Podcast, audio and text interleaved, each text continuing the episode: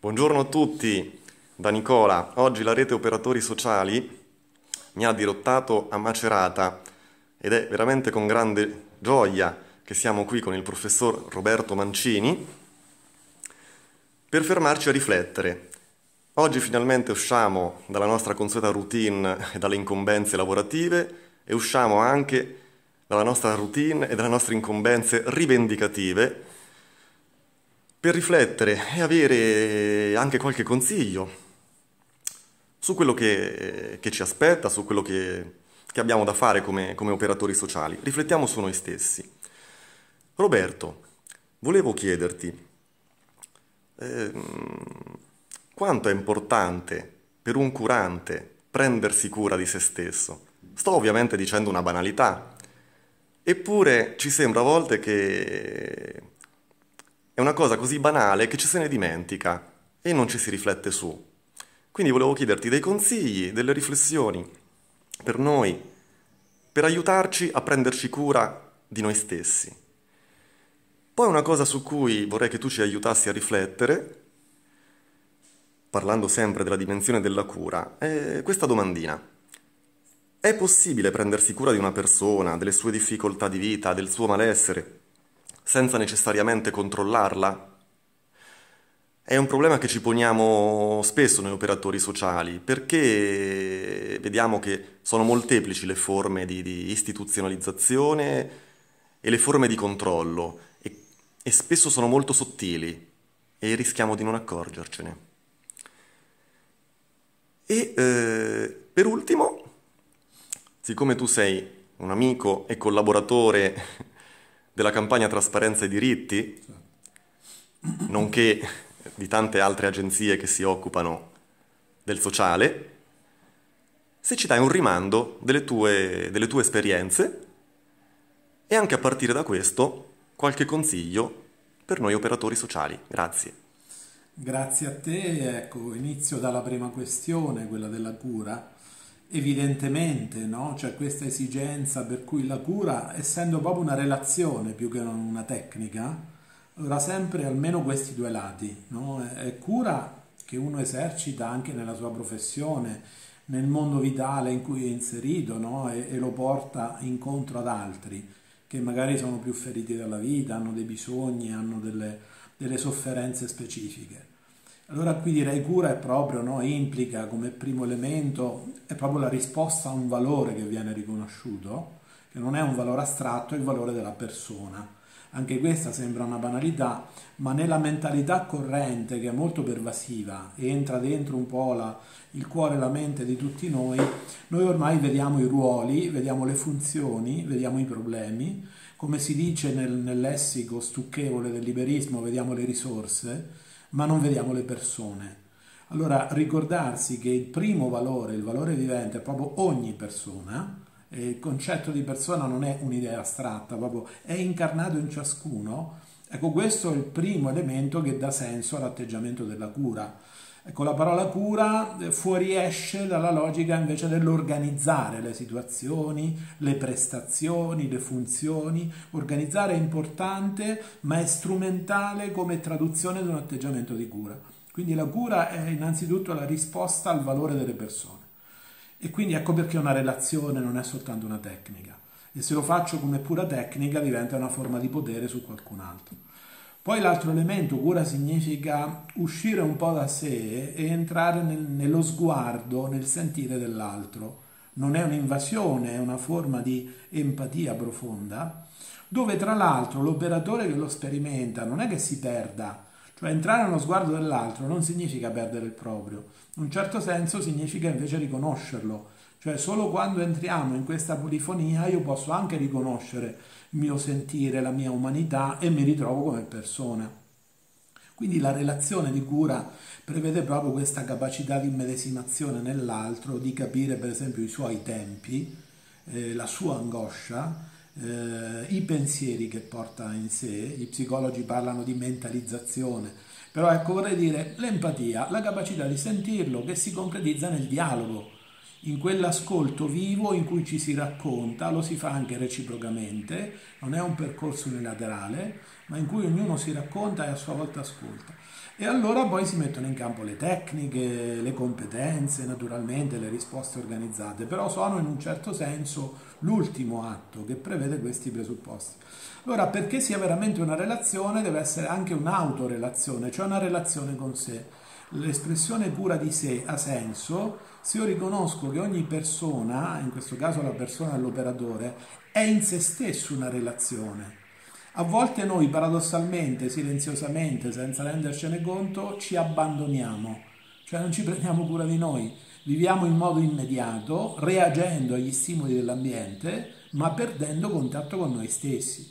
Allora direi che il primo passo di una concreta cura di sé no, sta proprio in quello spazio di silenzio, possibilmente quotidiano in cui non significa tanto sto zitto, sto in un atteggiamento così, ma significa ospitalità verso la parte più profonda di noi, significa sospendere no, la pressione, la saturazione che ci viene dalle voci, dalle pressioni, dai rumori, dalle abitudini che solitamente no, disegnano i nostri comportamenti, quindi ritrovare quello che noi abbiamo nel cuore e nella mente che è anche un ritrovare la propria libertà di pensare diversamente e di agire diversamente, quindi è proprio un incontro con se stessi. La seconda cosa importante di questa cura di sé no, sta nel fatto che può essere tradotto questo ritorno a sé eh, nei modi più personali, naturalmente non c'è una ricetta, può essere un'esperienza nella natura, può essere un raccoglimento, una meditazione, può essere suonare della musica o ascoltarla, può essere vedere un film, può essere pregare, può essere tenere un diario, scrivere una poesia, però insomma uno specchio amico in cui noi ci ritroviamo e ritroviamo la nostra umanità, che è il valore più prezioso che portiamo dentro di noi. La seconda attenzione nella cura di sé concreta, diciamo non retorica, è guardare dentro di noi le tendenze creative, le tendenze distruttive. Tutte le tradizioni sapienziali del mondo dicono che è una lotta interiore e nessuno la può fare al posto nostro. Quando dico tendenze distruttive non c'è nulla di particolarmente mostruoso da immaginare, basta pensare alla frustrazione, la depressione, lo scoramento, il cinismo, cioè le grandi tentazioni no, che attengono allo scandalo della delusione allo, allo scandalo dell'usura, no? allo, allo, scandalo della frustrazione protratta nel tempo, no? che ci induce degli atteggiamenti difensivi, quasi di cinismo, di disincanto. Ecco, quella lotta invece è come dire che quelle ferite vanno tenute aperte. Non dobbiamo avere troppa fretta di saturarle, perché a volte il rimedio, come dice uno dei pochi proverbi attendibili, non molti sono attendibili, a volte il rimedio è peggiore del male. Cioè per reagire a un problema mettiamo in campo delle tecniche, delle strategie che sono altrettanto un problema. Quindi perdere di sensibilità, perdere di passione non è veramente affrontare il problema della frustrazione, dello scoramento. Occorre appunto invece che ci sia una fonte positiva. Terzo atteggiamento, combattere per cambiare qualcosa intorno a noi. Questo è profondamente interiore cioè l'impegno a migliorare le condizioni del lavoro, le condizioni delle persone che vengono chiamate utenti, cioè migliorare qualcosa proprio nelle relazioni, nei contesti sociali, comunitari in cui operiamo, è innanzitutto qualcosa che fa bene a noi perché ci mantiene vivi, ci impedisce di spegnerci nell'iperadattamento, che per gli psichiatri è proprio una patologia diffusissima, e di spegnerci nel cinismo. Ecco allora forse il cuore di tutto questo discorso sulla cura di sé è un po' aver cura anche di una propria fonte. Io la chiamerei una fonte di felicità, cioè vuol dire una fonte di luce, di respiro, di energia positiva, senza la quale noi come minimo siamo paragonabili a delle pile scariche. Allora la saggezza vuole che riconosciamo il nostro limite, quindi non pensiamo che con la forza di volontà o semplicemente diventando più duri, tenendo gli altri a distanza, diventiamo più resistenti, ma di attingere, no? di avere cura di una fonte interiore che per noi sia veramente un'esperienza di senso e anche nei momenti peggiori, nelle situazioni più difficili, sia come un punto di luce quando tutto intorno è buio. Così accettiamo che il buio sia dentro di noi, chiaramente non sapremo esprimere questa forza. Quindi direi che la cura di sé nel, nel nocciolo si concentra proprio in una buona relazione con una fonte interiore per noi che sia veramente un'energia. L'interiorità non è tanto un luogo riparato, è proprio un'energia. e c'è una fonte che è più grande di noi. Possono essere le relazioni affettive importanti per noi, può essere per chi ci crede l'esperienza di Dio, può essere la natura. L'importante insomma è che noi non ci ritroviamo ad agire a partire semplicemente da noi stessi, non partiamo da noi, noi partecipiamo a una vita che è più grande di noi e questa vita non sta lontana, distante, sta anche innanzitutto dentro di noi. Allora la saggezza della cura di sé secondo me dovrebbe ricordarsi queste cose. Quanto invece alla questione del controllo, cioè se noi no, vogliamo avere questa funzione nei confronti di altri, di altri che dipendono per tanti aspetti da noi, che sono in una posizione di vulnerabilità strutturale, non occasionale, il grande rischio quasi inerziale che si stabiliscano dei ruoli per cui qualcuno esercita un potere, magari nelle migliori intenzioni, e qualcuno dipende da quel potere. Ecco, il danno qui è doppio. Da una parte ciascuno sarebbe ridotto a un ruolo e invece il lavoro sociale e il lavoro di, di cura, di incontro, di risanamento delle situazioni delle persone, eh, chiede sempre la relazione e quindi è incontro tra persone, non può essere invece interazione tra ruoli e tra funzioni. Ecco perché la dimensione organizzativa, per quanto importante, è secondaria e la dimensione umana è decisiva, è quella veramente terapeutica. Ecco, il secondo rischio è che nella mentalità del potere, naturalmente, questo appunto diventa un potere verticale, cioè che io esercito su qualcuno che di fatto è inferiore a me, e io a mia volta interiorizzerò questo atteggiamento di potere, il cui effetto concreto è quello di svuotarmi della mia umanità. Il potere svuota l'umanità delle persone. Eh, passa per essere efficacia, la vera efficacia viene dall'integrità delle persone, dalla responsabilità e dalla comunione che riescono a stabilire come persone diverse che fanno una strada comune, anche fosse solo un piccolo tratto di strada.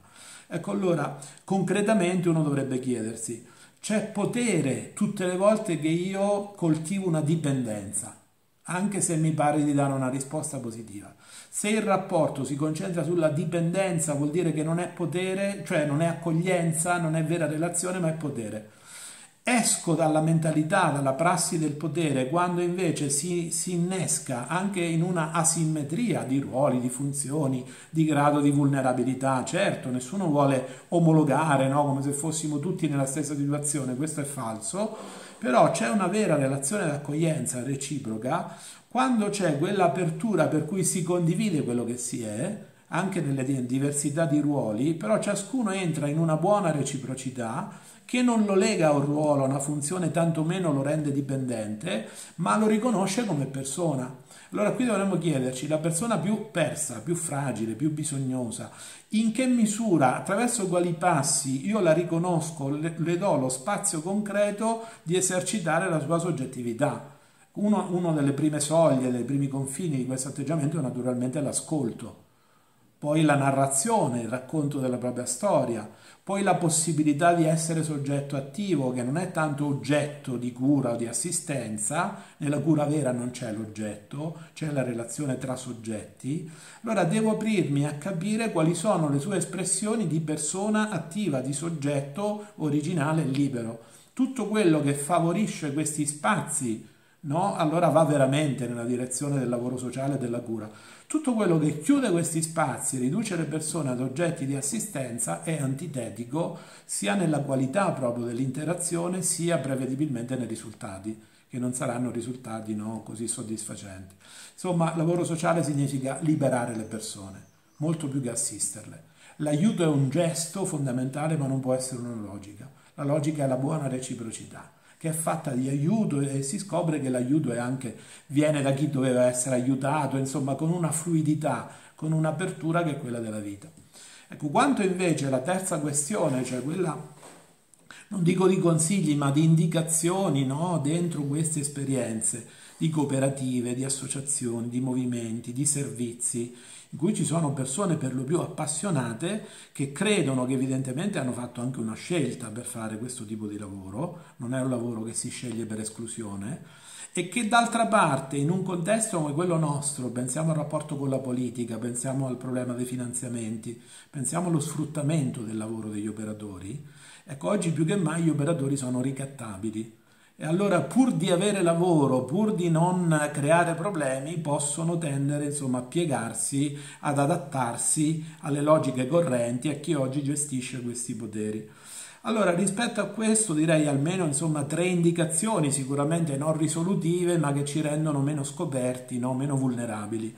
Ecco, allora la prima naturalmente è non restare isolati, cioè trovare delle forme, direi non solo di rete, ma proprio di solidarietà profonda, di essere movimento, questo perché non tanto per l'evidente principio che l'unione fa la forza, d'accordo, ma anche perché solo insieme si genera, si rigenera un pensiero collettivo e quando c'è un pensiero collettivo quello poi sprigiona un'energia, sprigiona anche, può sprigionare un consenso. Invece restare isolati significa non fare cultura, cioè per così dire non fare testo, non, non portare all'attenzione nella visuale collettiva dei significati importanti.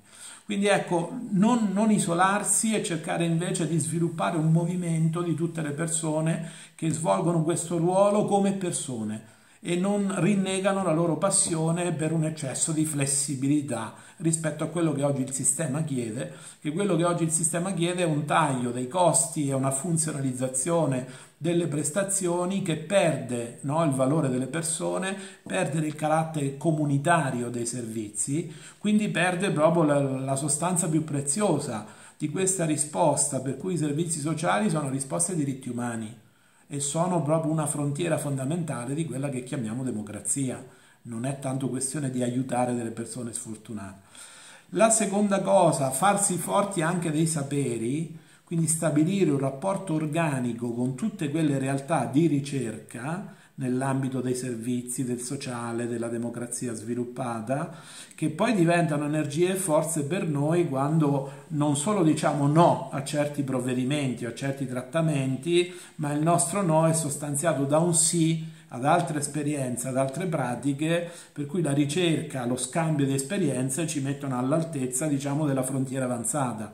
Ecco, non solo allora, primo, non restare isolati, secondo, non restare arretrati, cioè non fare l'errore di non attingere a quella forza formidabile che è il sapere, la ricerca, la riflessione critica. Da ultimo, che è una diretta conseguenza di questo, la progettualità, cioè non restare senza sapere dove andare è importante, siccome eh, diciamo i, le forme di governance, come si dice oggi con una parola sinistra che significa amministrare per tenere sotto controllo, no? eh, in negativo loro hanno una loro progettualità, hanno una loro organicità, colpiscono contemporaneamente la sanità, i servizi sociali, l'istruzione, l'università, le pensioni, cioè se tu leggi queste strategie, loro sono organiche.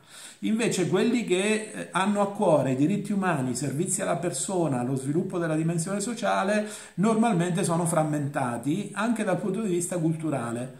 Allora, superare la frammentazione senza rigidità ideologiche significa recuperare il respiro della progettualità.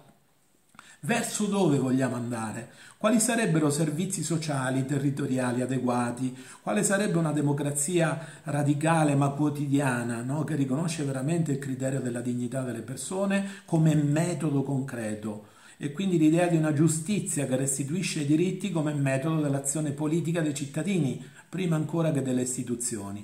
Allora qui occorre sviluppare una progettualità che deve anche correlare i vari aspetti, perché non basta dire servizi o dire con un'espressione ancora più generica il sociale, ci sono tante frontiere specifiche, tante forme di sofferenza, tanti diritti negati, ecco, mettersi insieme non solo nella rivendicazione, anche nel conflitto non violento, d'accordo, sicuramente fondamentale, anche chiamare le cose per nome, quelle ingiuste dire che sono ingiuste, ma soprattutto anche saper progettare un'alternativa mostrando che con una vera, oculata um, gestione anche dei fondi pubblici del bilancio della comunità, che comunque è un bilancio della comunità democratica del paese o della regione, non è appalto dei politici, ecco una gestione oculata delle risorse è possibile investendo sui servizi alla persona, sul rispetto dei diritti, dentro una progettualità che è sostenibile. Detto molto semplicemente, non è vero che non ci sono i soldi, i soldi sono orientati male, spesi peggio, e allora è chiaro che poi per le esigenze di fondo la risposta finale è non ci sono i soldi. E ormai gli operatori si attrezzano, si adattano quasi, come si direbbe all'italiana, ad arrangiarsi, a fare il meglio con quasi no, la mancanza totale di fondi, ecco questo non è più possibile. Occorre rivendicare una diversa progettualità e degli investimenti adeguati perché questo è possibile. Si tratta semmai di togliere fondi e di ridefinire la spesa pubblica in un modo che assuma veramente il criterio della democrazia e non sia il rispecchiamento dei poteri più forti che hanno la capacità di, di, di spremere, no? di succhiare questi fondi e invece di desertificare tutte le attività fondamentali che fanno la differenza tra una comunità democratica e un deserto dove chi può sopravvive e chi non può è lasciato alla deriva. Grazie. Prego. Senti, ti chiederei un'ultima cosina più specifica.